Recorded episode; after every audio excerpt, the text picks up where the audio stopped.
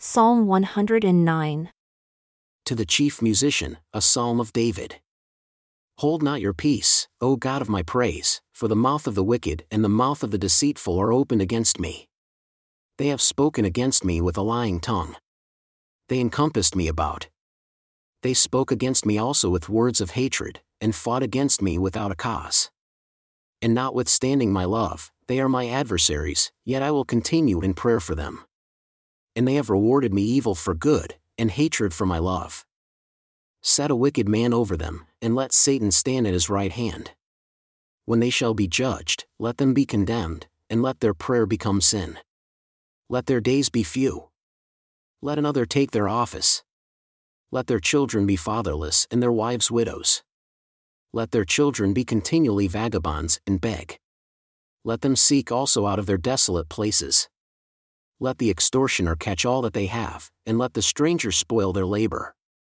Let there be none to extend mercy unto them, neither let there be any to favor their fatherless children. Let their posterity be cut off. In the generation following, let their names be blotted out. Let the iniquity of their fathers be remembered before the Lord, and let not the sin of their mothers be blotted out. Let them be before the Lord continually, that he may cut off the memory of them from the earth, because they remembered not to show mercy, but persecuted the poor and needy man, that they might even slay the broken in heart. As they loved cursing, so let it come upon them. As they did not delight in blessing, so let it be far from them.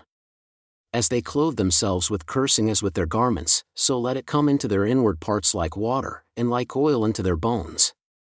Let it be unto them as a garment covers them, and for a belt with which they are girded continually this shall be the reward of my adversaries from the Lord and of them who speak evil against my soul. But do deliver me, O Lord my God, for your name's sake, because your mercy is good, therefore, deliver me. For I am poor and needy, and my heart is wounded within me. I am gone like the shadow when it declines.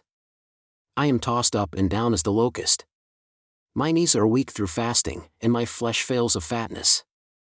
I became also a reproach unto them. When they looked upon me, they shook their heads. Help me, O Lord my God. O save me according to your mercy, that they may know that this is your hand, that you, Lord, have done it. Let them curse, but you bless. When they arise, let them be ashamed, but let your servant rejoice. Let my adversaries be clothed with shame, and let them cover themselves with their own confusion as with a mantle. I will greatly praise the Lord with my mouth, yea, I will praise him among the multitude.